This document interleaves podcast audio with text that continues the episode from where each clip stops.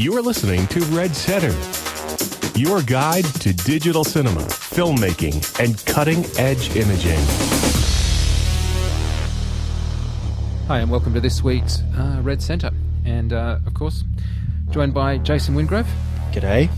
I shouldn't actually say I'm that. joined by Jason Wingrove. I should say my co host, Jason Yes, Wingrove. thank you. I'll try and do that from now on. Co-presenter. Yes. Well, as I said, your Go ahead. We, uh, we, we owe this podcast to Jason. I take no credit for it because uh, it was completely your idea, Jason. and your I, foolishness for saying yes. I appreciate you um, having me round, as we have been now for over two years. It is. We are now in show uh, 62, and uh, let's get straight into it. We're going to have an interview coming up later in the show to do with some actually some really interesting gear, which I think um, yeah is nice. I really like this. Uh, it's uh, to do with some um, proper geared heads, but Yes. I don't want to give that stuff away too soon. And also, um, in the show, we wanted to have a bit of an in depth discussion, which we'll get into a little later, about IR filters and IR pollution. Now, we touched on this last week with um, stuff, and I think I've said publicly that uh, the IR changes in the MX haven't been fully recognised in the Red camera. So, um, for all the reasons that uh, they are important to Red camera, but also for stills cameras um, and for uh, the work that we've uh, recommended with things like the Lightcraft uh, ND filters, we want to revise some of our um, our thoughts and also just basically explain, I think, a lot of the um, the weird stuff. The the tech geek out. Yeah, understand. Will be, um, Understand infrared pollution and all that sort of stuff. I've got to say, Jace, I actually spoke to a really good DOP friend of ours, um, and I won't name him because I don't want to embarrass him. He's an incredibly good DOP. I've, I've sat and watched him shoot many, many commercials. And I phoned him up and I said, Dave, look, I've just got to ask you this question. I I'm really struggling with some of this uh, stuff with the ND filters. And I so went into this really technical question. He went, you know what? I've never been able to get a straight answer to that. and that to me was the, the throwdown challenge of, uh, of a lifetime. So I was like, all right, I'm going to solve this. And actually, because of some really generous uh, stuff that came through from our friends at Tiffen and other people who Yeah. have really responded to our, our yell out on this, our call out, um, we have, I think, actually some really good answers. So that'll all be coming up later in the show. Well, at least try to get one straight answer to one straight question. no, I think we'll get, I'll get, we'll get more than one. Excellent. Um, just in uh, nature of news, just to start off, not a bit of a dry news week, but I did want to just bit. flag one thing. We talked about Avid Unity, I think, uh, last week when I was Right. talking about how much I think Avid Unity is uh, not only centrally uh, key to the success of Avid, but genuinely a terrifically good product and a product that has allowed many offline editors to produce a huge amount of stuff, and also for production workflow pipelines to exist in the case of TV stations. Um, we didn't, when we were talking about that, intend to talk about Avid Unity, so I certainly didn't have any pricing and stuff in front of me. Uh, as it would happen, Jace, during the week, um, Avid announced uh, new pricing for Avid Unity. Yeah, well, the turnkey system from for Avid Unity is starting at thirty-five thousand. I mean, that is starting to sound like a lot of money these days, but I guess you're getting a lot for that. Look, I think the thing about uh, Unity is that we are talking a amount of money, thirty-five thousand. I'm not saying that we're not, but that is absolutely a fraction of what Unity used to cost, and for that we're getting um, the full kind of eight client license, um, proper rack-mounted piece of kit with. Uh, I think that's eight terabytes at that level, um, but this is a completely robust, working, reliable, scalable uh, editing backbone. So, um, I, you know, thirty-five thousand is that a lot of money? I guess it is. I had this discussion recently with with John. We were discussing Red Rocket um, in one of the uh, other podcasts. Yes, that was well worth listening. well, no, but uh, I don't know if you'll agree with me, but I, my central point was when did five thousand dollars, which is all that, um, or thereabouts, five six, that um, that the Red Rocket card cost. When did that become a huge outlay?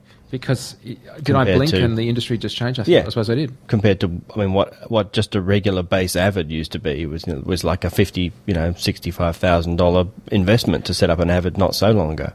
Yeah, and I mean, uh, I don't know if it's a sense of entitlement. I don't know if I should play, blame YGen for um, some kind of uh, kind of attitudinal shift, but it just seems to me that uh, Red Rocket is phenomenally good value for what it gives, and yet I can see that other people have a counterpoint of view, which is that's a really expensive dongle to add onto a Red uh, pipeline, and I'm like, but it's 4K and it's real time Yeah. and it's all these things that would have cost hundreds of thousands of dollars Yeah. even a few like a year ago. And you don't have to have it. You don't have to have a Red Rocket card. It's considerably helping, you know, your workflow and you know how long it's going to take you to get a job out the door. But it's not, you know, totally. You don't. To, you don't have to have one to do it. No, but I mean, you, you mentioned before the cost of um, an Avid. Um, a Media Composer now, the Mojo DX system is about eight grand, or or even I think less if you're um, doing an upgrade. I think And- that was partly, I suppose, the 50 and 60 grands were all sort of back in the days when Avid insisted they install you an entire system and you got their monitors, you got their amps, you got their little desktop speakers, you got everything. You know, they'd come and, and uh, you had to have this, uh, this mouse and this keyboard. Yeah, no, and and true enough. But I mean, I guess the thing is, it's the labour costs haven't plummeted. I mean, they have gone down. Obviously, people uh, some salaries have gone down, but generally speaking, like you know, the orders of magnitude difference in uh, gear isn't reflected in the order of magnitude that you should be paying your staff. So it's really like the cost of the infrastructure around the individual.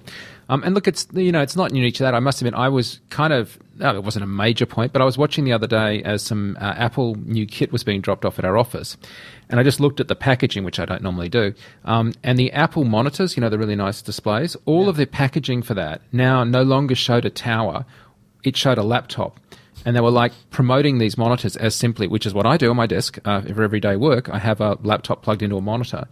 And it was like Apple was going, yeah, well, n- you know, no longer is it reasonable to expect that these monitors are primarily used on towers. Yeah. Uh, towers are are rarer, and yet, uh, you know, again, like the what you can do on a laptop is extraordinary. But I must admit, I was like, really, really, that's what the number one market is. I guess, I guess it is. I think it just moves things things move along. But um, I, I think this is great. I think Avid Unity uh, is also um, more than just. Uh, as I think we touched on last week, more than just a, a storage system, it really is one of those few products um, that is workflow. And I'm, I'm only raving about it because I think it is probably one of the biggest um, advantages that Avid has over, say, Final Cut. Um, there's some UI stuff, of course, but having this kind of major workflow approach that these guys have had, and and I see a real turnaround in Avid. I've no interest in Avid. Avid don't advertise with us. I'm not doing this for any other reason. I just honestly have seen a big turnaround in Avid. Yeah, attitudinally and uh, and in pricing, and I applaud it. Yeah, I mean, so if I'm understanding, say, Unity correctly, this is essentially central hub for all your media. I mean, this is why it's sort of you know really big in edit houses is that you know you can swap rooms, you can editors Yep. can change rooms and be able to you know have the same media. Your assistant can be syncing up footage on your project while you're editing, you know, day one, so they can be working on the same footage and, and uh, Exactly, and, and even more so, you can have people that are working on final onlines while other people are working on offlines, and you can have a workflow that passes stuff back and forth, and people add graphics and it goes back in. It's like it is the hub. For example, if I was doing a TV station right now, like an, an actual uh, cable channel, I would be probably putting in these Avid stations as part of that workflow, and I'd be putting a, bigger, obviously, but an Avid uh, Unity. It's it's the kind of I don't know, you know, it's not a very sexy product in one sense. Uh, it's obviously RAID and, and all that kind of stuff, but man, is it just like the, it, you know, it's one of those just serious pieces of kit that would define the difference between a ma and pa shop and someone that just knows what they're doing and doing this kind of stuff seriously. And Final Cut's never really sort of They got haven't. that. Got that. I mean, they had Final Cut server, but I don't It think sucked. that's really. It sucked. It sucked. It goal. sucked. Oh my god, it sucked. I, I just learned to hate it with the intensity of a thousand white suns. I hate that fucking thing. it just. sh- Oh my god, that was annoying. Like imagine having a system that's meant to be managing audio, and you give it a frigging audio file, and a it doesn't recognize it. B it has no icon to indicate, it, and even won't even tell you the t- file type of the audio. I mean, does it? Do they think it doesn't matter if it's an AIF or a WAV or an MP3? Oh my lord! So I'm just reading between the, of lines time here. I wasted on that frigging piece of software. just reading between the lines here. It's not very good. I'm not recommending it. And they have just oh. dropped it, and they haven't really supported it, and they oh, haven't and developed had a it, and they haven't improved it. for it. They had a Yeah, they good did, it. They had absolutely. really good, like Radical Media. If you work for Radical Media and you're involved in that campaign, I hate you. Like I love everything Radical Media does, as an, but oh my god, I, I, I invested time and energy in that because I thought Radical Media. Now there's an organisation that I can get. By, like that is a good company. They do good things, and they were all like, oh, we use this mm. all the time. Like I was proposing that we switch our FX PhD production over to Final Cut Server, I mandated that people had to use it for a week or two because I was like, look, we're not going to switch over unless you get used Yeah. to it. And people were like coming in virtually like with bloodied fingers crying, saying, please don't make me do this anymore. I can't get my work done. Right. I'm sorry. I even hired a I even hired a demo guy from Apple who was demoing the software because I was like, we must be doing something wrong because we want to take advantage of this and get in front of the curve, and I can't seem to get this to work. And he actually said. Uh, you know what? Yeah, it just it doesn't. doesn't. work. And I was like, what? Right. like, maybe in version two or three, which I don't know if you've Yeah. seen that. I haven't seen that. No, I'm, I'm sure not. I'm, and I'm having a go at Apple. I'm, I'm an Aperture user. I have Apple laptops, but that's piece of friggin' marketing annoyance. right. Anyway, moving on. Yeah. Um, Moving on.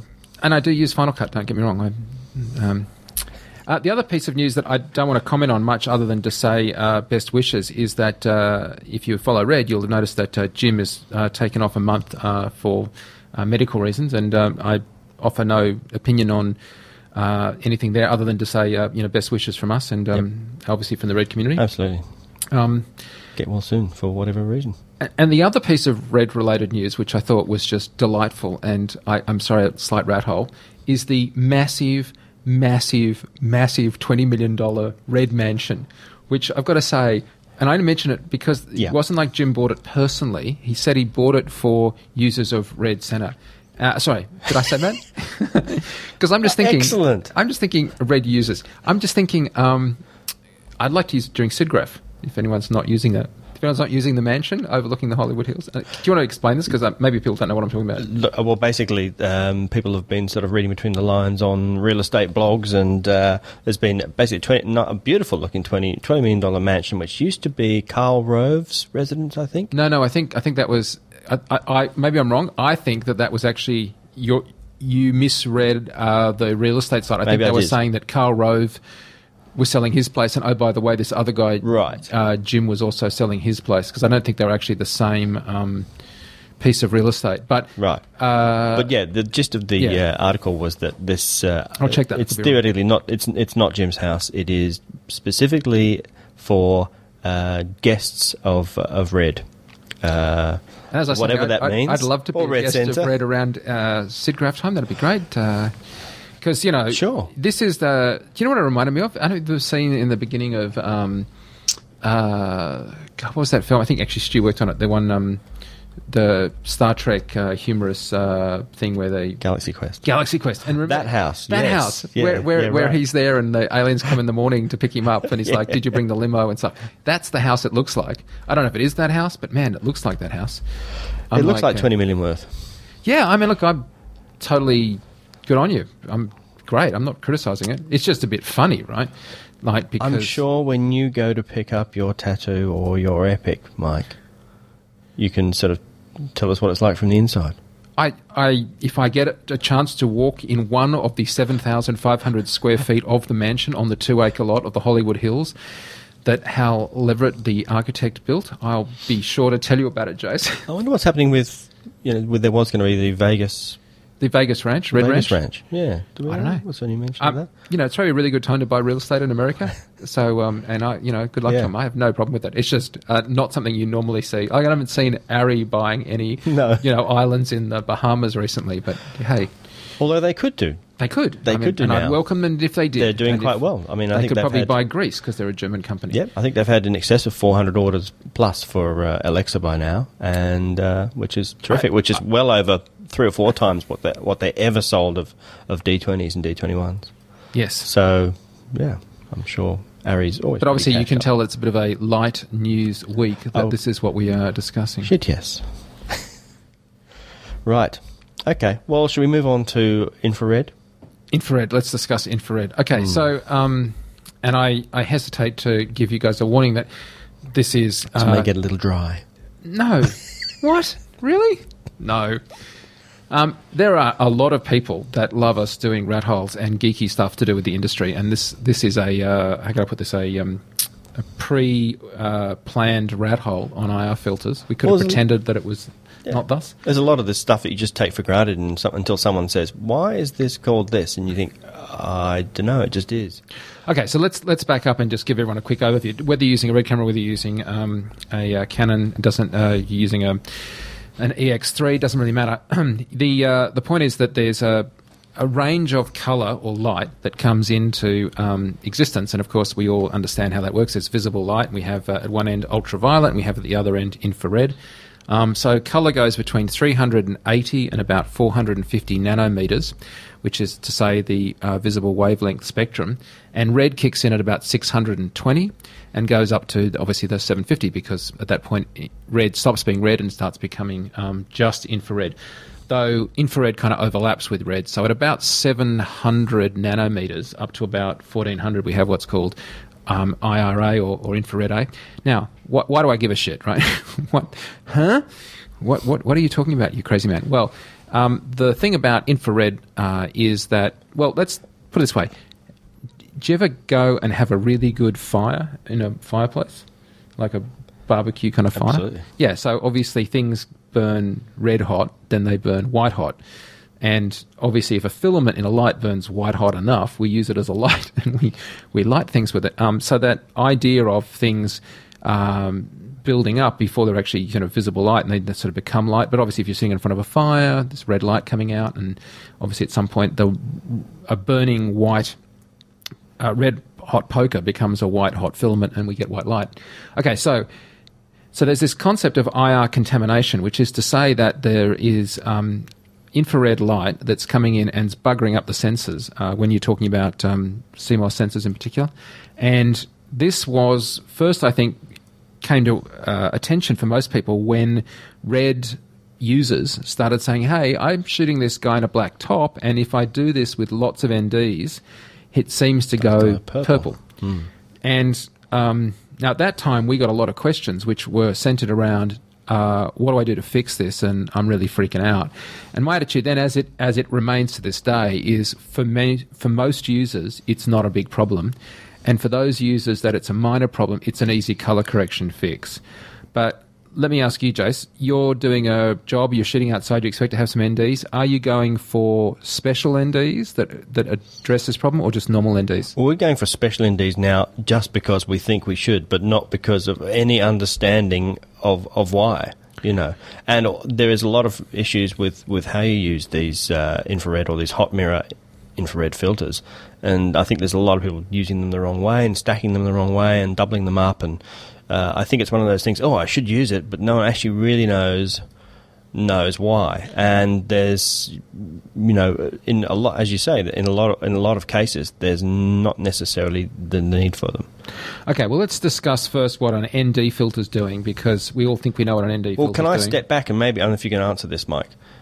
The, the the leap of logic that I'm trying to work out, and I still can't quite get my head around, is you know that classic thing of you know you point an infrared remote at a video camera, any video camera, and you can actually see the infrared. How we actually get light that can't be seen, or near near infrared, or out of the visible spectrum. How that can affect visible light. How that can affect light that we can't see affects suddenly starts to affect something we can. Sure. Okay. Well, that's the easiest thing to answer. Okay. So, so you shoot infrared. Our eye can't see it, but a sensor can see it. A sensor interprets that as being a signal. Yep. It interprets the signal as being at the red end of signals and produces red light. Right. So it just simply says, "Oh, I can see that," and we go, "Well, I can't." Right. And because it can see it, it reacts to it by you know increasing the voltage of the A to D converters, which causes the sensors to light up at that point, and It's it lights essentially up a fault. It's a, it's a sensor that is converting something outside the spectrum into a color that Yeah, that I mean, we if can you, see if on you have a um, if you have a an, a Sony EX3, they have almost friggin' no built-in IR protection, right? Really? Yeah. Right. And and why would you, right? Because do we really care about you know true color fidelity in um, in the lower end cameras or the smaller chip cameras? Just like isn't a big deal, right? And even if it was a big deal in a lower end camera, the problem becomes acutely more uh, sort of aware when you start increasing ND filtering, which you don't tend to do in smaller cameras, right? Because like who the frig puts ND filters on, you know, uh, two thirds inch camera? You just don't tend to do that. or you just flip in and out the the the, The one ND in- that's yeah, built in the camera, exactly. which So- may well have an infrared low pass filter. But again, we're it. not in a kind of super color fidelity world that we're really obsessed about it. Okay, Yeah. so So why did we, it become really apparent for stills guys, which is why why of the two cameras that I mentioned when I've been doing the intro is the Canon and the Red. It's because both of those have large sensors, which means that people tend to like to shoot shallow depth of field with them. Yep. They go outside, it lights up, especially if the sensors are more sensitive. Yeah, which we're not course- stepping down using the iris in the lens, which is what you were doing with the EX3, which is why you don't see the issue. Uh, so you're letting all the light come through, and you're doing it with filtration. And the main leap of logic is that, if correct me if I'm wrong, is that the NDs block down mainly just your standard neutral density filter will block down most of the visible, but will it isn't really great at blocking the IR. infrared. It sees the IR, it raises the voltage on the A to Ds, and voila, you get uh, something happening in the picture that isn't what you expected to happen. Right. So- And and let's just. I I just wanted to clarify the ND thing for Yeah, a second yeah, because I think that. that is kind of helps make sense of this because you kind of go, well, I got two or three stops of ND. You know, who gives a rats, right? Like, why has it suddenly become well, firstly, we're more likely to use these ND filters stacked up as we use these higher ISO cameras, like an 800 ISO rating on a red camera or a very sensitive, you know, 1D or 1DS, hopefully, um, will will you know obviously require ND sooner because they're more sensitive. Okay, so what's uh, what's happening when I go to the rental house and I say, hey, can I get some filters? And they give me a box of 0.3s, 0.6s, 0.9s, 1.2s, whatever they're giving me, is they're giving me one stop, two stop, three stop, four stop, whatever I'm asking for. And those numbers um, don't seem very sinister when you say them, right? You say, oh, it's one stop of ND, it's two stops of ND, three, four, whatever. Um, because you're counting in ones, right? And then even if you look at the points, it's like 0.3, 0.6, 0.9. Doesn't seem like a radical difference. Okay, if you actually think about what the a normal ND is doing, an ND is absorbing light so that less light goes through, and it's trying to absorb it absolutely equally between RG and B so that it's neutral. yeah. So if you want to go to 0.5 of uh, the amount of absorption that you would get, in other words, cut the light down by half, Yep. yeah, you actually get about a 0.3. And a 0.3, therefore, is one stop. So does that make sense? Like we've cut down the amount of light by half. Obviously, it's one stop. So obviously, one stop is one stop less light, which Yep. means half the amount of light. And I, my transmissive quality of the filter is actually 0.32, which is why they call it a 0.3 filter.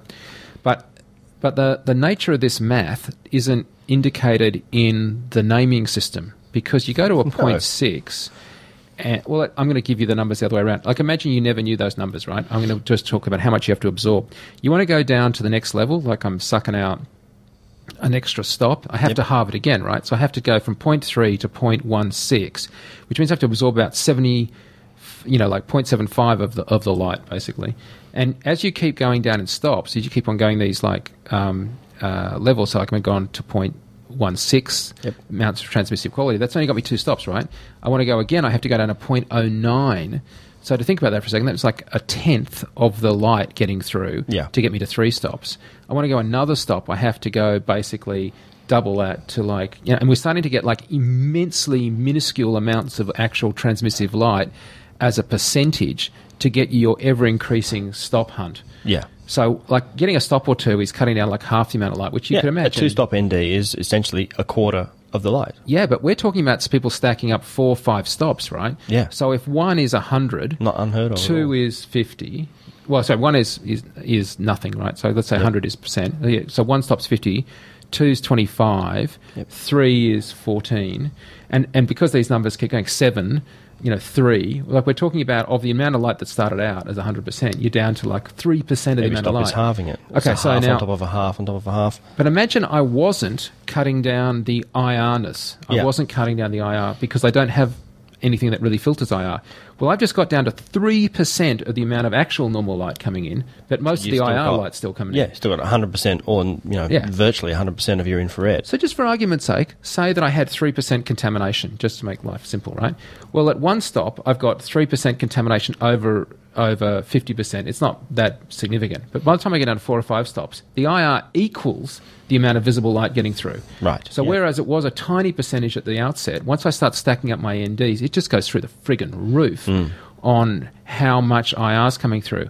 And so th- it's no wonder that if you were to have a camera trying to be really, really sensitive and read, you know, 3% of the visible light coming through, that if there was a ton of IR, in fact, just as much IR as there is in my example, as there is normal light, well, yeah, any effect that IR had would start to play. Yeah. Now, to our eye, of course, because we opened up at the same time we were NDing, the frigging picture looks the same, right? Yeah. So, like the picture of the guy sitting in a chair with no filtration has a lot of depth of field, but other than the depth of field, the focus changing, the depth of focus changing, he still looks like a guy sitting in a chair. We've put on tons of ND, but opened up now to f2, and we say, well, the pictures look the same, except for this guy's jeans now have gone a little purple. But from the sensor's point of view, you just changed astronomically the ratio of infrared light coming through the, the, filter to normal light coming through the filter. Of course, we didn't notice that because we didn't see everything stopping down the way the sensor did. We saw it stopping down and then re adjusting, open upping more. Yeah, okay. Right. Okay, so then you go, okay, so that makes sense now. So now I understand why the hell there might be contamination. Um, red or camera company, can't you do something to stop that? To which they say, oh, yeah, absolutely, man, totally. In the M filter, we stuck in this um, filter in front of the sensor, which is going to, you know, basically help out a lot with that. Yeah. And um, now, if you've got, if you, I mean, I don't know if you've had any of those Sony Handycams that has the night shot or the night vision, Mm-hmm. right? Which is essentially when you go to night shot mode, you're flipping out, you're taking out that low pass filter. Yeah, and we call it a low pass filter. It, it's actually literally it's called a, a optical low pass filter. Like that's the name of it. It's not like a OLPF, slang. yep. And so the OLPF, yeah, is so obviously there's a lot of advantages to doing that if you you know want to try and get any image and you're trying to take any part of the visible spectrum. And if if quite frankly, if you are reading, you know, uh, a heat signature. Then you're basically interpreting heat signature data, which isn't obviously visible light. It's just Yeah. as light because you're getting the sensor to react to different spectrums that are of no longer visible light. And then in turn, whenever it gets some number that's, you know, what it considers hot for a heat sensor, it ups the voltage on the sensor and it Right. produces an image at that point. And if it gets it not much, it stays dark and it's black. And hence you get the, what is it, predator effect of a heat seeking um, thing. Okay, so, Yeah. so let's go back to fixing the problem. So we've got this friggin' thing we're making for ourselves, which is pumping up the percentage of IR to normal because we haven't cut down the IR. So you say, okay, I'll, I'll bung an IR filter in the front of it. And that's uh, one of three options we have, right? So I can go out and I can get an IR filter, which I'm going to call, for want of a better term, a clear filter. It isn't. It's probably going to be a quarter stop, but let's call it a clear. That's a nickname. But it might be like a T1 IR filter, which is what's typically used on um, video cameras. Right. And that is going to sit with the NDs that I already have, and its job is just to try and absorb IR information and let the NDs absorb the visible light spectrum. So that's the sandwich. That's the I already have a bunch of NDs. Can I buy a filter that with my current bunch of stuff that I spent hundreds of dollars buying will work? Yep, I'll sell you a T1 filter thanks for playing. And so now I add a what I'm calling a clear, but I only call it clear because that's what its nickname is for many camera assistants. Um, and that just doesn't do much, like a quarter of a stop, and just generally tidies up um, pulling down IR. As you can imagine, though, it's just a one-off pull down, right? It doesn't proportionally change as the ND stacking goes. But Right. hey, at least it kills it a bit. Mm-hmm. And that would normally kick in at around 700 nanometers, and that'd be good. And then everyone said, well, I really, really am, am worried about this problem. And so, fair enough, the filter company said, hey, no problem. So the Tiffens and the uh, Schneiders and people developed IR ND filters. So the most practical difference between an IR ND filter and a non IR ND filter with an IR in front of it is that as each individual ND has a IR killer in it, if I stack up IR ND filters, I increase the amount of IR kill. It's not just a one off. Now you're talking about essentially we're talking about hot mirror, right? No, no, that's, we're just no, talking about IR filters. Thing. Yeah, Okay, sorry, I'm, I'm leaping already. No, that's right. It's just that that okay. So hot mirrors, Because you've already got the, the low pass filter in front of the sensor, which is doing some. but, but Clearly, it doesn't do, do as much as we maybe want. exactly right.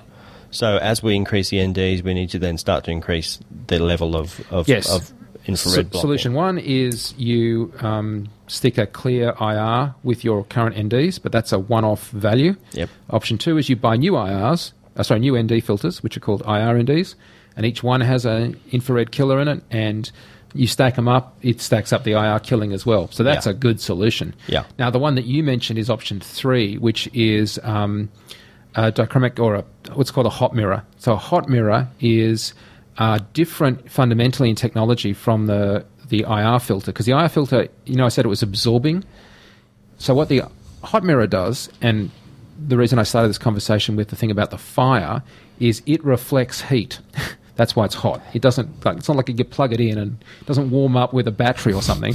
It's a hot mirror because it reflects. So imagine you put um, on a pair of those uh, Terminator cop glasses that are fully reflective. Oakley glasses. There you go. But the the wanky reflective ones that wankers wear in Yeah. that drive Exactly. you know cars that have small penises. Yeah. Okay. So those ones, right? So so imagine a version of that which, which is made as an ND filter. So it actually has a, a thin reflective coating on the outside of the filter, and that basically just reflects stuff back. Now that works to a point, except for there's three things about it. Firstly, you can scratch it. Well, obviously, you don't want to scratch any filter, but because Yeah. you've got a thin reflective filter on the outside, it, you can scratch.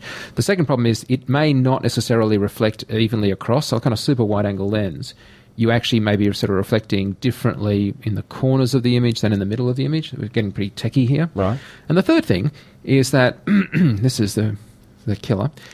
If you go to the MX filter on the red, it doesn't work. At least it doesn't work very well Right. Um, because it just so happens that Red came along and said, you know that uh, filter we discussed a minute ago, that OLPF. I hear you. You're going up to 800 ISO and you're worried about uh, NDing. I hear that you guys are all having to spend money on IR filters. Why don't we just improve that yeah. and make a better optical low pass filter that cuts more out in, more infrared. And they did. And so if you put a hot mirror, like say a Tiffen hot mirror, in front of a lens, it will actually contaminate now the other way. It actually gets slightly greeny Starts instead of starts to eat into the visible. yeah, somewhat. and it actually affects uh, po- now. Yeah, so essentially fairness- they're just raising that cutoff level in the in the spectrum, just bringing it a little bit closer, so there's less overlap from the two. Yeah, and Yeah. because it's different tech, it just doesn't do as good a job with the new. It's like it's like these two ingredients do not mix well. Do not make a cocktail that involves the new MX Right. filter and a hot mirror type until the camera manufacturer, the lens manufacturers have had a chance to develop a new hot mirror. Because I just shot with hot mirror. I mean, we weren't, we didn't, might have had three or four stops um, where we we were dropping to to stay wide open on on Zeiss super speeds, and we had hot mirror on top of you know an MX sensor, yeah, so you'll get a kind of almost a yellowy tinge, which we did. if you super. a little. It was. It felt a little bit warm. Okay. Well, that would be it because you're little bit stacking warm. up. I just thought that was the way. My, I thought that was my lighting, or just a little. oh, I had the uh, ISO. mm, Maybe my ISO wasn't quite right, but yes, it didn't. It had that sort of slight tobacco, sort of slight warmth to it, which was nice because that's exactly what I was looking for. So I didn't go changing Which it. Just I just left that it me as being it a is. boffin and you being a creative is exactly what it's about. I just left it as it is. It was meant to be. If you like the it look, it then you meant like to the be look. sunny morning light coming through Sure. the kitchen, and so we just left it. I'm I'm I'm totally cool with you doing whatever works for you because you're a really good director. I'm just telling you tech because I'm a Right. boffiny Okay. techie guy. So I'm going to get a warmer look. If I use a hot mirror ND on on, an top MX? of MX, I'm going to get a slightly warmer image. I'm going to get. Yes, Yep, I'm looking Now- at it now. But only if you stack up NDs, right? Uh, sorry, if you um, if you play a strong hot mirror because a hot mirror is can be rated. yep. So these are all in degrees. Now this is why they make. I'm jumping ahead. Just physically, uh, if you buy a set of hot mirrors, they go up to quite a lot higher than the average set of NDs. If you get them out of the pouch, it's going to be a three, six, and a 9 Mm-hmm. and you use those to stack them together. The idea with hot mirrors is to not actually stack these things from a few other physical, from just f- some physical reasons. So you'll see a, a set of hot mirrors might actually go up to ND 2.4, which is like eight stops. So the idea is that because that front face is essentially is, is a dichroic, right? Yep. It's like essentially has a metallized layer or something laid Yep. over in a vacuum on the front le- front Yep, of the like filter. literally, like somebody's Exactly. come along Which is- put a Exactly, the front of the Oakley the- glass, which is Yep. essentially to some degree you can see when you look through the front port of, of a red, you know, you, Yep. or, or any digital camera, you'll see what you're looking at. That red tinge is You don't even need me here. Is got a this- this dichroic. Exactly Is- you- right. You're looking at a dichroic Totally. the- on on the optical low pass. Okay, I don't know that the low pass is a is a hot mirror no filter, but no, yes, it's okay. a dichroic of, of some that, but yep. yeah. So the idea is once you've sort of start to get into these hot mirrors, if you look at the front face of a hot mirror, it is it looks like you know one side of it is very metallized and it's Mm-hmm. definitely like reflective sunglasses. So if you start stacking those together and putting one mirror in front of another, it's actually going to start you're going to start to get really horrible, or you can get artifacts. uh, yep.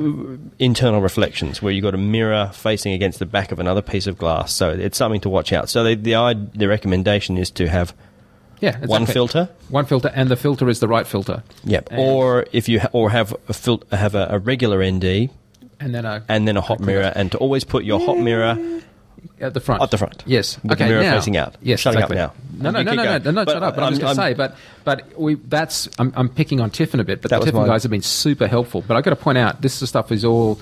You know, the world of filters and optics and crap isn't like software, right? It's not like you can just go write a hack fix and hit publish. So they they're working now because they're a good company um, on new filters that'll work better with the MX. But as Right. we speak today, which of course is all we can talk about, is yes, you don't. I would not. I would not use a hot mirror. Now you might use a hot mirror and go, "Oh, I love that warmth," and just think No, it's, it's interesting because I'm looking at that picture, and I'm, you- Mike's just got a shot up on the screen some tests that you've shot, clearly with the uh, hot mirror with hot it's, mirrors, It's hot. and it looks it looks like it's looking like my rushes.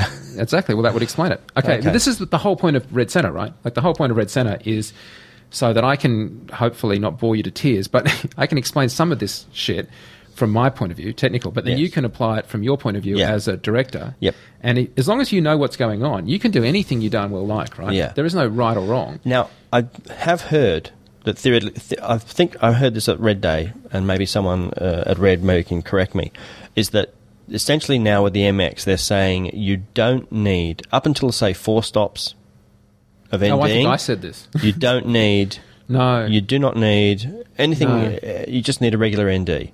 Above four Yeah. stops, then you start to need start, start to look at hot mirror. Okay, so I, I tested with 0.3, 0.6, 0.9 kind of stuff. I can see a small amount of uh, uh, stuff in the blacks, far less than we saw on the M. Yep. I think it's so minor that you would take it out on the grade and I wouldn't care less. Yep. If you want to start stacking aggressively, like five, six stops, well, then, yeah, I still think you need.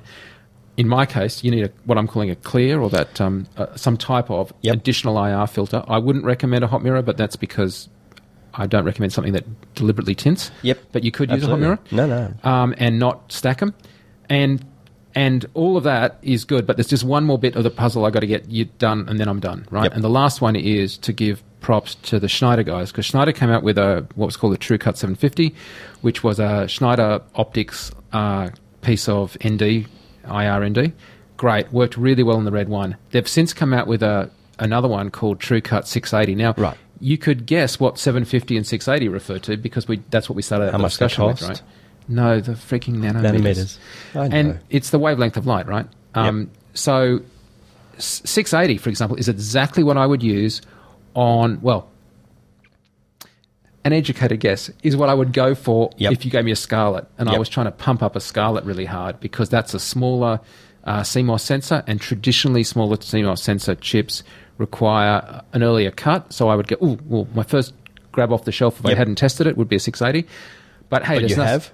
I haven't got a Scarlet, so I- no. no, no, no, no, no. But, but we've got a 680 and an MX, or we've got a 680 filter. So, so, so 680 is a really good, uh, and I would say that like as as much as I am saying point blank that I use Tiffen point eights, uh, sorry, point sixes, point nines, and and I don't give a shit. If you were buying some, if you're making a recommendation like a Red Centre recommendation, you, you'd have to say that Schneider is leading the pack on its on its ND filters, IR ND filters right now, um, because the true cuts are really really good, and and and I'm not trying to say that the others are crap because we're talking like subtlety here. But if you said to me, "Hey Mike, I got a stack of new Schneiders here and a stack of Tiffens here right now, and I'm really concerned because the client's really freaking that the pack colors on my piece of Kellogg's product Whatever.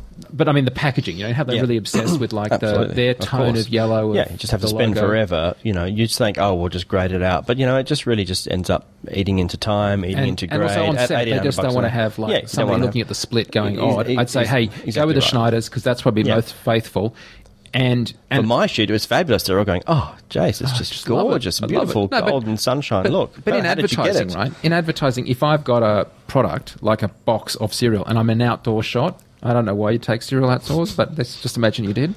Uh, all right, all right, all right, all right. Because it's the healthy place to eat. the healthy place to eat. Okay, yeah. So mum and dad are outside, the kids, and Yep. look, I've got frosty, you know, donut flavored cereal Yeah, with, with, added marshmallow sugar, chunks.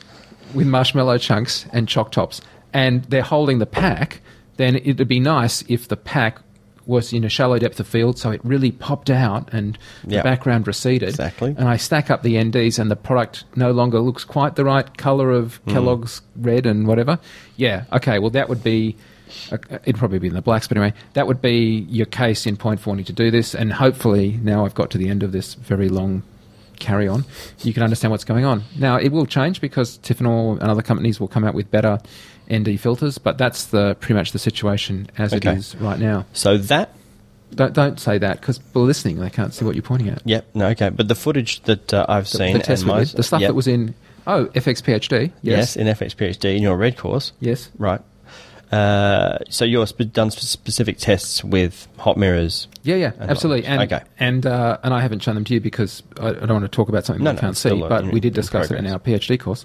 Sure. But yeah, yeah, totally. We tested it, um, and then, as I said, like uh, to research it for PhD and for for Red Centre, we literally spoke to the Tiffen guys in London. Had this in depth discussion with them. We've been sending them files, like you know, it's really Fantastic. Proactive. Everyone's in a really good Fantastic. it's new, so I can't tell Yep. you that everyone's solved everything, but I'm saying you that these are very good companies that are very responsive to trying to do this. But I, I, for one, needed to get to a point where I could fully understand what the hell was going on. Yeah. Because I couldn't get it. I couldn't understand why the hot mirror was going weird, and it was annoying the bajillikins out of me. Yep. And then I started having this discussion with some DOPs, and the DOPs were all like, you know what? I've never been able to get a straight answer on what's going on with these things. No. And so I thought I'd do that. Okay. Maybe I was wrong. so- Email me if you think I was wrong. So say you've got to do six stops now, right? So Red's saying Yep. do four, five, four stops, no problem with regular NDs.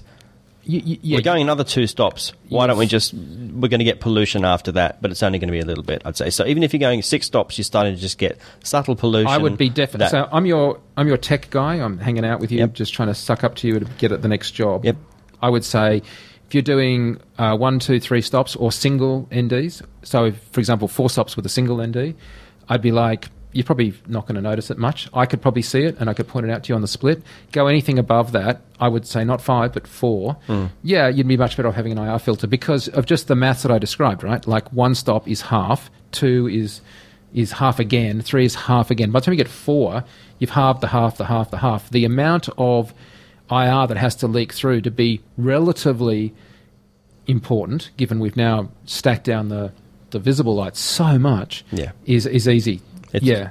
Yeah, And the issue what? is just going further up the scale, further away from, from being an issue, and you're going to see less of it creeping in. But but you know, and you are. I'm so I didn't. We didn't even prepare this ahead of time. But but as you have said so eloquently, it looked great on set, right? So this is all bullshit if you like it. I mean, Sure, But it'd be if nice you want to know what you- wintry, cold, I've got you know Campbell's soup, and it has to be cold outside. and No, I want don't- the pack to look the right color and Exactly. Or if I'm outside trying to do a stormy night beforehand, and you know th- you, this is completely what you don't want.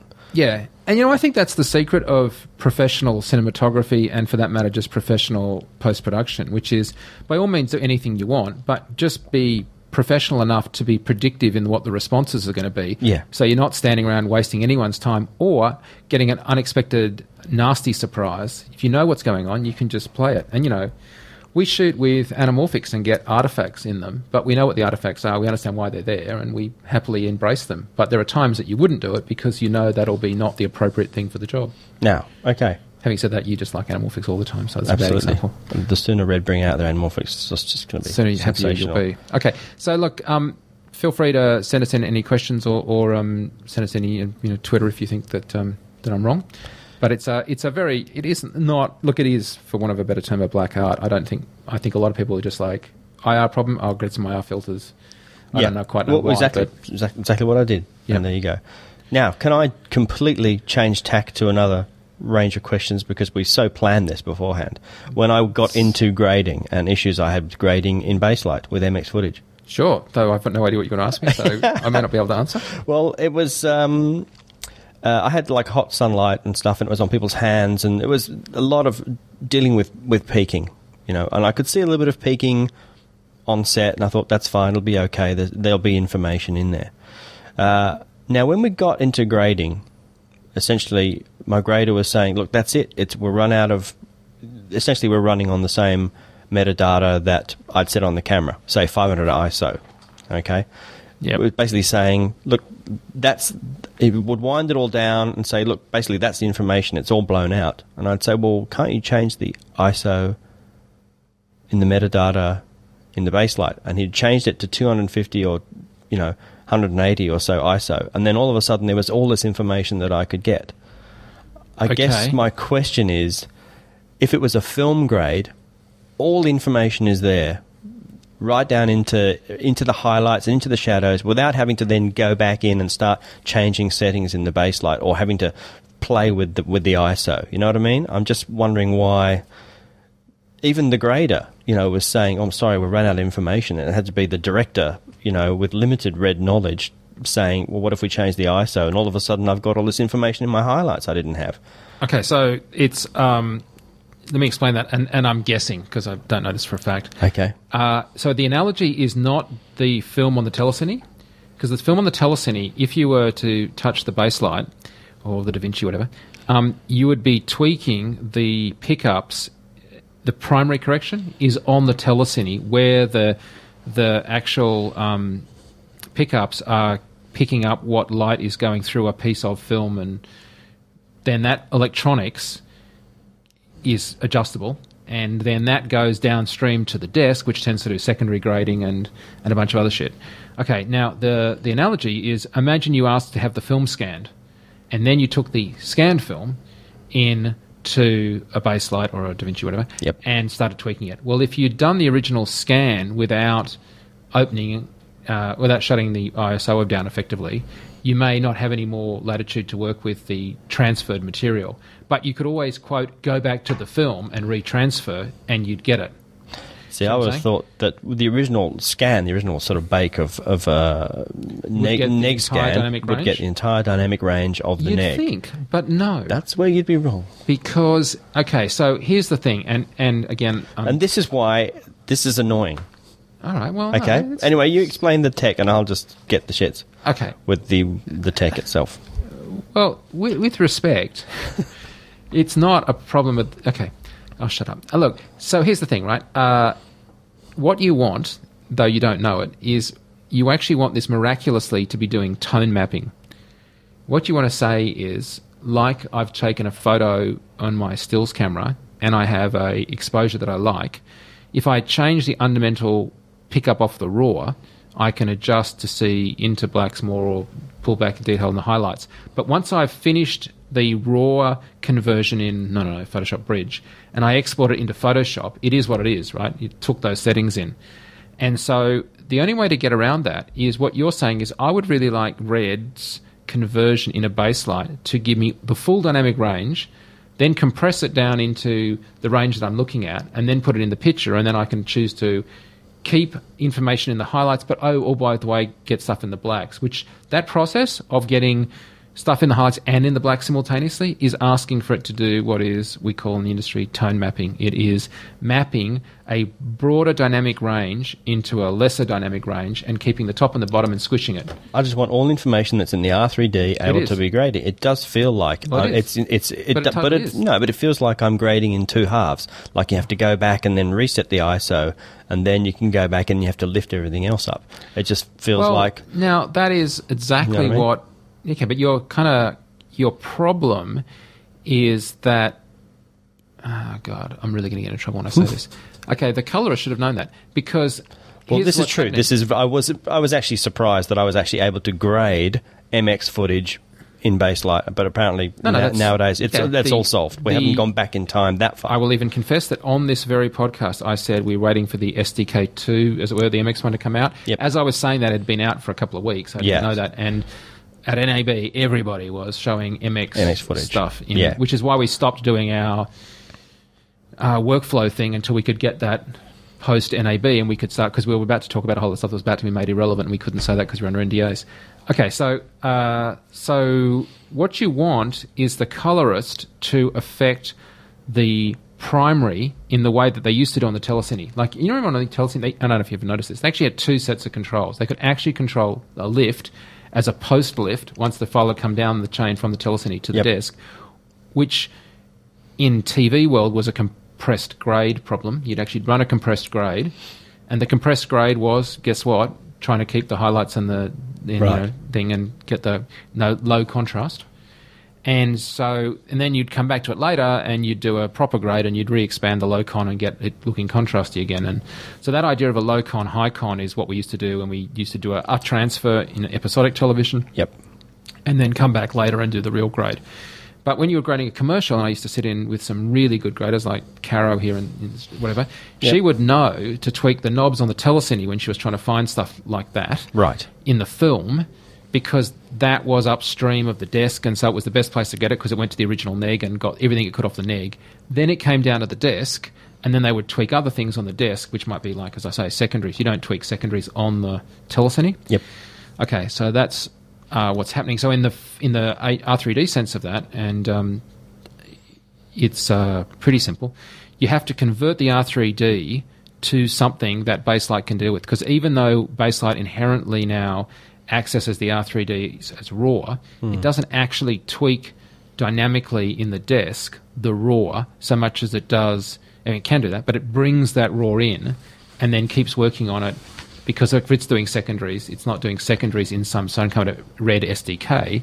It why would it right? It would convert it into a file format on the fly that it can deal with, and then it does the rest of it. So if you're putting a power window over the top of it, Sure. or you know doing vignetting and shit, you're not doing the vignetting in the R3Ds. You're taking the R3D to Baselight's format, which is high res internal, and in doing it and outputting it to whatever format you want for the rest of your job. So if I'm wanting something in the shadows that needs a certain setting of ISO, but then I'm also wanting something in the highlights which needs another ISO setting, I, you want you, you want I'm- tone mapping.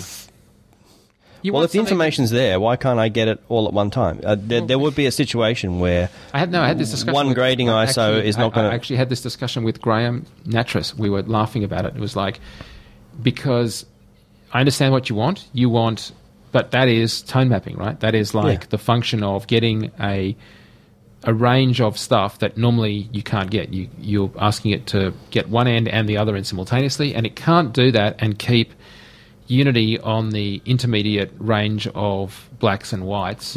It has to basically compress everything a bit to do that. And. Sure. I don't mean compress it in Okay. I mean, we got there. Yeah, we got there. We pushed well, the ISO down, but I could can do it. imagine. And I'm sure the colorist you're working with is. I don't know who Yeah. it was, and don't tell me because I don't want to no. know. But No, no. I'm sure it was a good colorist, right? Yeah. But just that the going back to the film concept will Is- increasingly be exactly what um, is going to happen. Okay. But you know, this whole idea of a tone mapping kind of solution is exactly what we're talking about coming with Epic and stuff. Like that's all been hinted at and Sure. that's all in the kind of fine detail hidden in the depths Okay. of red user. All right. Just watch this space. Watch this space um, Okay. because we Watch this color space. people know that you want that, even though it is. Uh, uh, look at Okay. the mild I mean, tone it wasn't. mapping. It, wasn't a pain, but I could see in some wild situations that that, that it might be. Now, okay. if you work for the Baselight Corporation, I mean Yep. that would be um, not Baselight, but you know what I mean. Um, then Filmlight. Then Filmlight. feel free to email me and tell me that I'm wrong, and I'm happy to correct it on air. But I'm guessing, but that's what I'm guessing what's happening. Okay. And I would guess that based on my experience of say bringing the same thing in a flame in an Autodesk system, where I And it's also, you know, also me as a DP learning, you know, where to put it, where to put the exposure, learning the MX, the fifty different ways to judge exposure on MX, and Yeah. what what to what to uh, ignore and what to pay And I think the film to. analogy is good because there are a number of times that we looked at stuff and we said, you know what, it'll be on the film. Exactly. And you went back to the film and, and got there it. and there it was. Yeah. Yeah, but And you're playing with noise floors and other things and stuff when you're tweaking that the other way, of course, Yeah. when you're trying to see into the blacks. But um, yeah, anyway, yeah, I. Well, Uh, I'll just fairness to your underexpose a bit more. I'll just I'll just underexpose a bit more next Well, time. Well, no, you probably expose it really, really Mm, well. Yeah, well, the, just the hot stuff. Yeah. Anyway, I just it was. Uh, If you have a photograph of this room and you expose for the windows and you expose for the room, you'll get two different exposures because Yeah. Mm. you can't contain the room in the same exposure latitude. But the sensor Yeah. may have a couple of stops between its bottom and top range. That That's what I was doing. I was, you know, exposing to make it look nice on the split, to make it look nice in video village, to make it look nice to me, and knowing full well that I think I'll let these blow, these highlights blow, because there's going to be information in there. I could have exposed, you know, underexposed it, made it down, made it look dark. You know, within 30 seconds, have the producer walk in from the video village saying, "It looks a bit dark." and say, I fucking know it looks dark. Yeah, no. Just anyway, so I sort of set the exposure for just you know make Sure. it look nice all round, and and you know I mean, the information was there. It just was interesting that I had to. I I also think you do yourself a disservice by saying you're just this guy who doesn't know anything about it, because I think you know quite a lot about it, and I think that that was proven Anyway. by that fact. But hey, Anyway, all right. I so so mean the upshot is is watch this space and don't expect just at this stage that it's going to be exactly like You can you scanning, can do it. like, just, film it may not be one button that automatically does it. You need to do a couple of steps. Hey, do you want to right. do the gear? Because I want to get onto this really cool geared head. Yep, that you came up with. absolutely. Yep, absolutely. Okay, well, I mean, I have touched on this before. Um, the GearNext geared head. Okay, geared heads are obviously um, Wonderful. uh, wonderful. Um, We love geared heads. We love geared heads. Um, but the GearNext has sort of been around for a little bit the last couple of years. It's been surfacing, and they've been working on it and been working on it. But finally, what was fantastic at NAB and at the Red Day at uh, Tropicana to finally get my hands on on on this this gear head obviously, and we'll touch on the interview, in, uh, touch on it in the interview. But uh, the whole idea of geared heads have kind of been sort of slipping out of set, out of set. You don't see them on set so much because they're big, they're bulky. We don't often have the budget to have you know a geared head and fluid head on set. Um, and don't. we. A fluid. No, but to have both. Oh, okay. often- Yeah, as yeah, we'll touch on the interview, it's great to have Yeah, you know I'm to sorry. have to have both in, in your kit. But often the the money talks, and you just end up going with the fluid. But there's definitely some fantastic bonuses for for having your uh, you know having a geared head. And I spoke to Brett Allen, uh, who's SOC. He's that's the Society of Operating Cameramen. And he is one of the founders of, of GearNext who've uh, brought this head to us. Look, thanks for chatting, Brett. I really appreciate it. Yes, of course. My pleasure. Uh, look, so what are the advantages on set of a geared head? Because obviously they're traditionally pretty big and bulky and heavy things. Well, yeah, you know, if you go back to the history of the gearhead, you know, originally cameras in Hollywood were so large that they required a gear a geared assistance in order to pan and tilt them. And as cameras over the years got smaller, cameramen found that there was an advantage to working on that geared head, which now they still prefer. And it's been one of those little Hollywood secrets that they've been trying to keep to themselves. Now, the big advantage is, is that you have a precision control over your, your adjustment. Say you uh, come in from a, panning left to right really quickly, and you can feather the stop, and you can time the stop with a repeatable move by subliminally counting the turns and the cranks. If the actor overshoots their mark, you can make really small adjustments which are imperceivable. You know, there's a huge amount of advantages to using a geared head. Uh, for example, if you're working on a dolly, if a, if a dolly grip abruptly starts or stops, you might get a lurching. And by keeping a constant rotation on your wheel, you won't get that. The geared head is not susceptible to centrifugal forces that way. Right, so if you're being thrown around on dolly or tracking vehicle, less of your body movement gets transferred through to the lens. Exactly. That's exactly right. Yes. So, why do we seem to move away from geared heads and see this lessening of the camera operator as a separate role, do you think? Well, I think there's two reasons for that. One is that little secret that I was telling you about. There's maybe three companies in the world that are making geared heads: Panavision, Arriflex, and Moy, I believe. And the the people who are operating on high-end feature films are kind of keeping that as their own secret. If, they started telling people how to to work on a geared head, of course, then then their jobs might be in jeopardy. At least this is what I was told when I was an assistant. And the cameraman never even let me near the gear head. So I had to learn on my own. I used to sneak the gearhead into my room because I had the key to the camera truck, and I learned on my own. And the other reason that there's been this move away from gearheads to fluid heads is economics. Uh, like I mentioned, uh, the three companies that I know of that are making geared heads, Panavision, you can only rent them. Arriflexes are extremely expensive. You know, you can buy a nice luxury car for what those cost. And um, and I'm sure that Moy has the same the same thing. I'm not sure what they're charging for their head. I think economics is probably more the reason that that has moved to fluid heads because there are more of them. They are less expensive.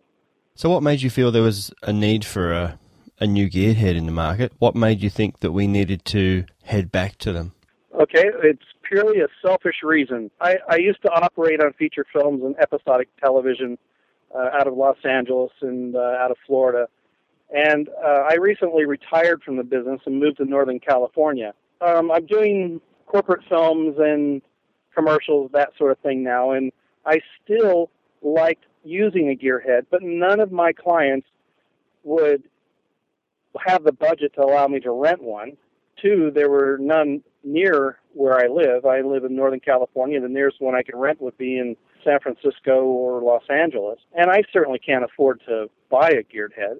And so I, I thought, well, they're not that complicated. So I partnered up with a, a good friend of mine, Joe Mendoza, and we hired a uh, machine shop and we hired some engineers and they put together some plans and and we made a prototype. And it worked wonderfully and we showed it around and other people liked it and that's how we got into the gearhead business. Well let me tell you i was so glad to see the gearnex head at uh, the red day uh, a couple of weeks back. It was just fantastic to see it in the flesh. Being such a physical and muscle memory thing you need to make it exactly like what you're used to yeah and that was my goal it had to be close to what i was used to working on a panny head or an ARRI head and the next thing it had to be was it had to be affordable.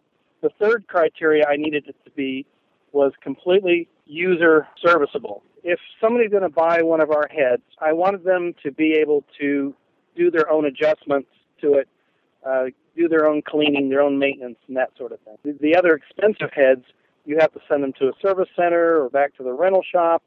You know, after every job, they take them apart, readjust them, and everything else. And I wanted to make sure that our head was simple enough for the user to be able to do that themselves. And then they had to be able to afford it. Uh, most equipment in this industry is extremely expensive, and cost was a main factor for us. We wanted to make sure it was within a price range that everyone can afford. So I guess it's fitting in with the sort of red mindset of the gearhead for the rest of us. Yeah, you know, and, and Red actually started that. We we said, hey, here's a company that's got a great model. Look at there are young filmmakers now that have opportunities to make movies that they've never had before because they could afford to. They could afford to use equipment that was high quality, that was good enough to be shown in theaters. So Red really set the model for us, and uh, that's that's what we tried to follow. And you know, with some really talented people that we've hired to produce this thing for us, we've got a head that's uh, affordable to everyone. Well, take us through the head itself and its specs. I'm presuming for the money and for the size, we're going to have some shortcuts, are we? Right. You know, if you know, a lot of people want to automatically compare it to an ARRI head or a pana head, and they can't really do that. You're, you're really trying to compare apples and oranges. Our gear head, yes, it is a geared head, but it's really designed for smaller cameras, you know, in that 30 to 40 pound range. It's only got two speeds in it, where the other geared heads have three there just isn't any room to add a third speed in our transmissions because we wanted to keep it small. We needed to keep it light. So the, the gear ratios are probably close to what an ARRI head would be in the number one and number two gear. It has a, a 60 degree tilt range, so from level it'll go 30 degrees to the back and 30 degrees to the to the forward. Uh, it'll do a continuous 360 degree pan for as long as you want it to. Uh, it has simple user adjustments on it, so if uh, it tends to get a little backlash, which gearheads will do after time. There's an easy adjustment for it the user can make right there on the set. It's easily cleaned. The whole top rocker comes off uh, really simply. You can clean the gear in uh, a matter of uh, a few minutes and put it back together and, and keep going again. I mean, apart from the third gear, it doesn't seem like there's much of a compromise. I mean, to be honest, the third gear was a bit of a luxury anyway. I don't even remember you ever using it much. Yeah, as an operator, I rarely ever operated in the third gear, only if I needed to, if I really absolutely needed that speed. And it has a, a neutral position in the pan, so if you do need to do a whip pan, you can put it in neutral and do your whip pan. One of the downsides, I guess, of geared heads, of course, is anyone who's stepped up to one and tried to use it for the first time is how the hell do I get comfortable using this thing? It's like rubbing your stomach and patting your head. How do you get past that pretty steep learning curve? Yeah, you know, my my answer to that is is with another question. Well, how do you learn how to play a violin? How do you learn how to play the piano? Well, you have to practice. You have to practice, and you have to practice. And you know, when I first started out, when I had the keys of that camera truck, and I would bring the geared head into my room, I'd strap a flashlight to it, and I practiced for hours with a with a flashlight, writing my name, doing figure eight, trying to trace things on the wall. And you know, after a few hours, I got the basics of it. And and that's what it is. It's a matter of just practicing. If everybody practices within a few hours and definitely within a few days, they'll be comfortable enough with it that they won't need to be thinking about what they're doing. It'll just intuitively happen. And and that's the real secret to operating a geared head is that you don't think about what you're doing. It just automatically happens. I know that if I do step out of the moment and I think about how I'm turning the gear or whatever, all of a sudden I'm lost and, and I mess up the shot. It's because I was thinking about it. You just can't do that. You just have to let it happen. Now, we provide a training DVD and a uh, small laser pointer and a training chart. And the chart has figure eights and circles and uh, obscure patterns and you can use the laser pointer to just learn the mechanics of operating the gearhead. And you know that really just takes a uh, you know several hours, maybe a couple of days to to get. And then I recommend that people just throw away the the laser pointer and then get out in the real world and start practicing. Follow people walking down the street, uh, following the fish in a fish tank or something. You you want to try and and look at random things that are happening. And I know that a, a lot of guys get caught up in the the technical mechanics of operating a gearhead. Uh, I, I know some people have called me and said, "Well, you know, I've, I've done it three cranks up, and I've done it three cranks over, and then I've done it three cranks down." And and I think they overthink it. I think they just need to just practice it and just let it happen. Just go with the feel. I have to sort of challenge somewhat your piano analogy in so much as I think it's probably more like riding a bike. Once you get it, you get it, and then you almost never forget. Yeah, yeah, I like that too. I think that is a better analogy, is like riding a bike. Yeah, absolutely. Because piano sounds really hard to me. yeah, maybe the bike would be a better one because, uh, uh, you know, when you first get on the bike, it gets really tipsy and you want to give up right away, but certainly it doesn't take too long. People have. Uh, mastered the bike. And then once you learned it, of course, you never stop. So planned options. I mean, can we get an EPL like an eyepiece leveler on it? And one of the other things that are built into something like a panner head or an ARRI head is a tilt plate where you can essentially bring out another extending bridge, which will let you look right up or or look down. Yeah, absolutely. Uh, that was uh, one of the other criteria. We we kind of made a list of the things that we needed to accomplish. First of all, we needed to make sure that our basic unit was up to the highest standard that we can make it, that the uh, gears that we use in it are finely ground and they're highly polished and that we got the performance out of it.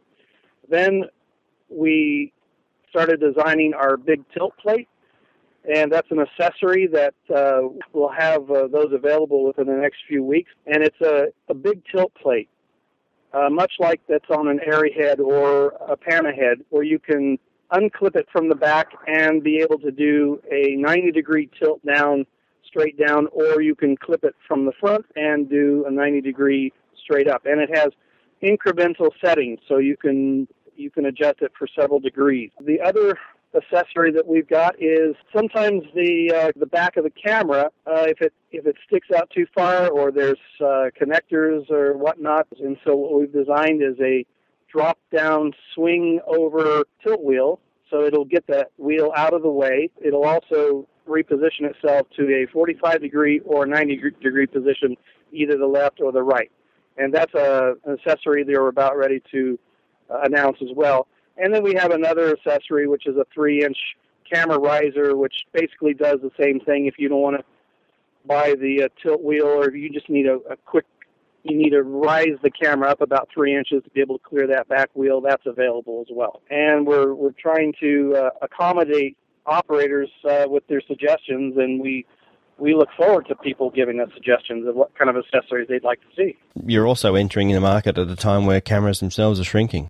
Yeah, it, I think our head is perfect size for the Red, the D5, these HPX, the EX1s, uh, and and the list is going to go on and on. Uh, you know, obviously, if you've got a large camera, if you're using Panavision or the Arriflex 535 or something like that, you know, then then of course the bigger gear head is still the best way to go. But these smaller cameras, our head that was designed for those.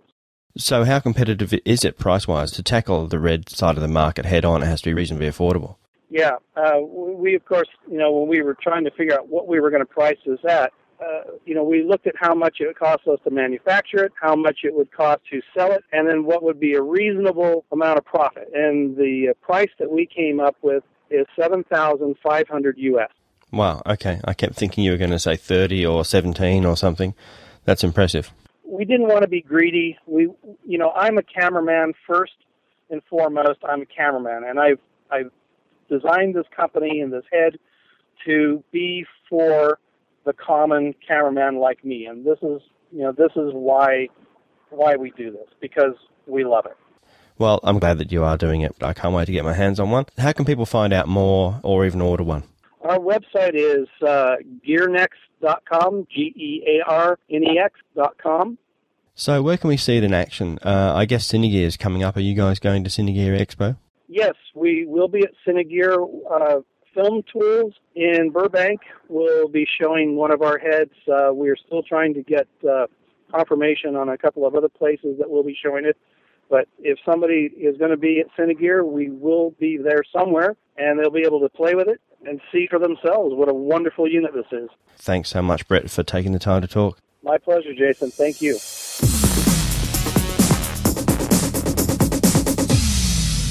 Okay, so I, six grand, as you mentioned in that interview, seems like a pretty reasonable price. I mean, Oh, what do you think? Is astounding. That, I mean, it's oh, okay. Uh, let me say that. That's because I'm doing exactly what I confused other people doing earlier. Six grand is an astounding price. do you think at six grand though, uh, it'll be popular and that people will buy it?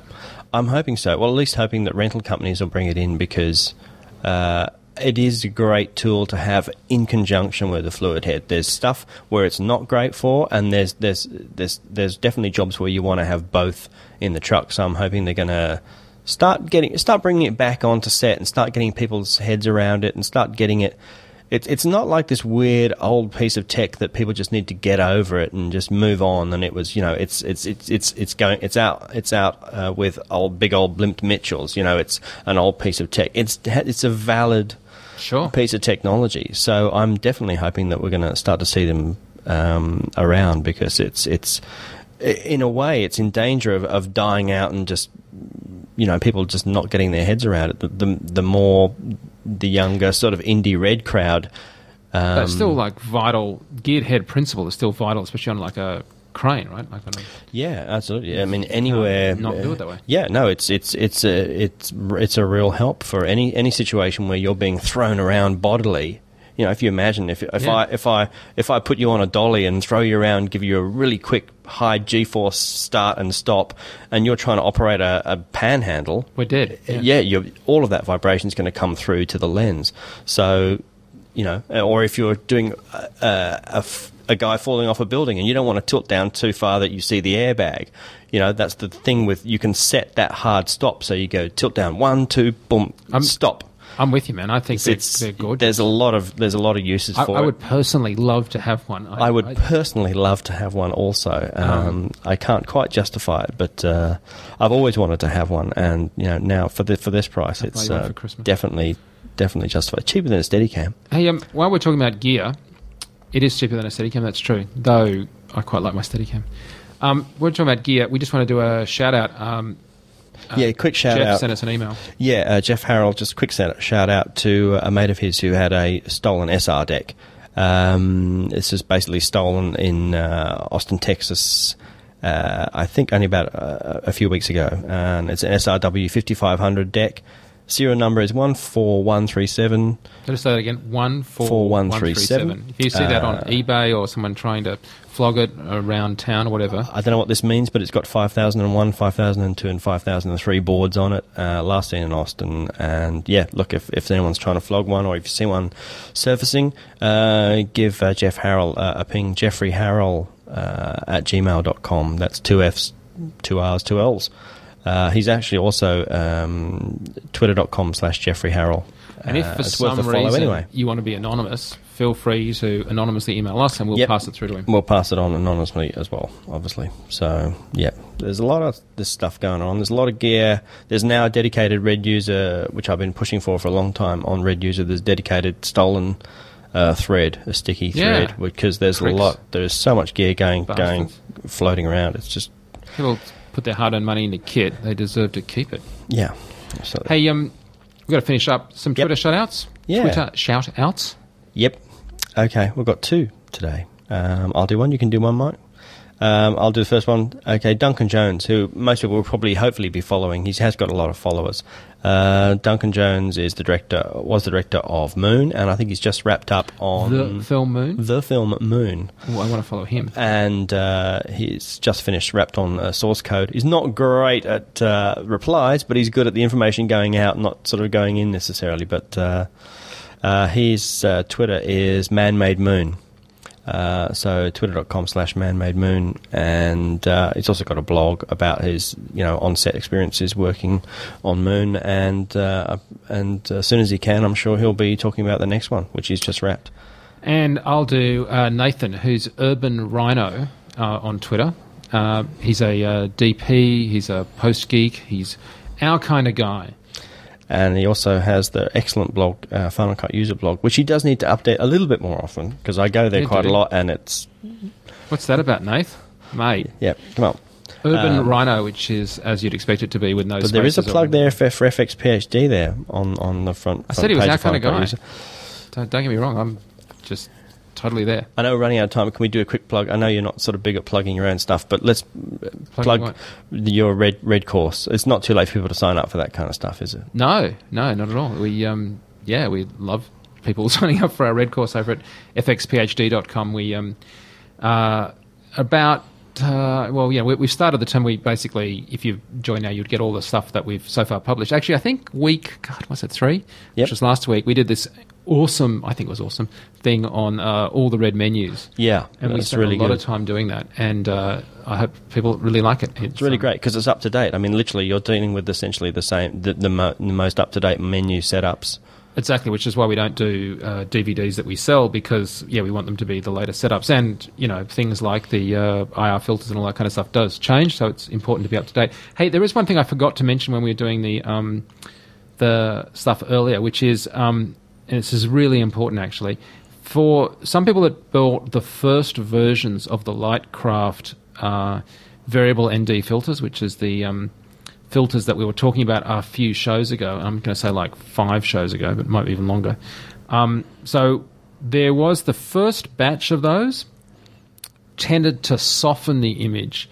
Now, this is not a problem if you are um, putting stuff out as video because you know you've got a high res filter and it kind of comes down, it sharpens up. But if you were to blow up to normal one to one on a still, you would actually see that the variable NDs were actually softening the picture quite severely, actually, in some cases. Um, this is a problem that was fixed, but if you've experienced that with um, any of the variable NDs uh, or the fader NDs, you should really contact uh, the equipment manufacturer guys because there is. There is, well, there was a newer version of those uh, variable NDs and the fader ND ultras, uh, which vastly improved the problem. Um, and I meant to mention that yeah, it's a Mark NDs II out basically. So yeah, if you've got um, uh, if you if you've if you've sort of basically been holding off, you know, from from ordering uh, something from Fader ND, uh, from from sorry uh, from Lightcraft Workshops, um, then they've now sort of essentially fixed that batch and they've got a Mark II out. So it's don't you know don't really hold off. You can go and grab them. Yeah, and and uh, I appreciate Lightcraft actually um, acknowledging the problem and uh, and fixing it. So it really they were though I was really the, the earliest bunch of these that this became a problem on. Um, so it may not even be your set, but it's worth testing and uh, and seeing if you got it. And I should have mentioned that when we were talking about uh, variable NDs, but I'm not going to go back to talking more NDs. But yeah, variable NDs are a whole different kettle of fish. We were talking about IR, Yeah. but I do want to mention that, and I forgot to. Yep. Thank you. Hey, Jace, I totally, as always, appreciate your um, immense uh, contribution to Thank you. Same. Same. the industry, as in Red Centre. Hey, um, I- obviously we do this each week, but just for those that are perhaps uh, new to it, where's the best place for people to um, have a look at your uh, directorial stuff? In other words, your your professional stuff. my website, jasonwingrove.com. Uh, and also, obviously, you can catch me on Twitter, uh, twitter.com slash wingrove. And Mike. I'm I'm always to be found over either at fxguide.com or fxphd.com where we do our um, our uh, red training stuff and um, we have uh, as I say a brand new course that's running over there at the moment. Hey, um, Awesome. Jace, uh, it's been a good one. We've got some other interviews uh, coming up in. We're not going to say them to just jinx it, but I've got Yeah. some really good interviews coming up. So hopefully you'll join us uh, as we enter our third year of Red Centre. And yeah, if you've got any questions, any thoughts, red at fxguide.com. Love to hear from you. A lot of people do post us at redfxguy.com, and I would say, on the whole, unless we miss one, uh, we answer them all. Try to. so we really appreciate it because a lot of, honestly, really, really good material makes us sound really clever. Comes from you guys uh, emailing it to us. Yep, uh, we appreciate it. If there's any corrections, any thoughts, anything we got wrong, So, Jace, I want to thank you uh, so much for everything that you do, but also I think we really need to thank our producers and editing and team behind the scenes because we actually have a bunch of people that put the show together. And it's remiss of us not to have um, uh, thanked them publicly earlier. Yep, we've got uh, Matt Graham, producer, who also does the edit, edits the show, gets it together for us, uh, makes us sound as good as he does, as well as Alan Cheshire, who is also uh, in charge of the editing and quality control. And yeah, Chesh is actually an on-set DIT. He is. and he's a really good one too. He did um, knowing and stuff. So actually, having Chesh check our stuff is really good because, quite frankly, he knows so much about this. It's not funny. Well, no, but my point is, he he pulls us up if we, you know, erroneously refer to the wrong thing. It's not just Correct. like a um, a trivial uh, thing that he does for us. It's absolutely uh, essential. yeah, thanks, chaps. Because surprisingly, we get things wrong. um, guys, look, thanks so much for listening uh, as we enter our third year. We really appreciate it.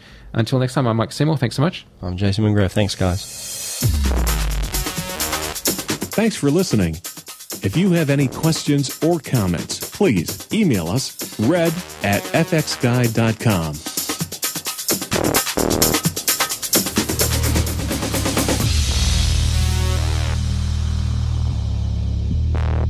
Copyright 2010 FX Guide LLC.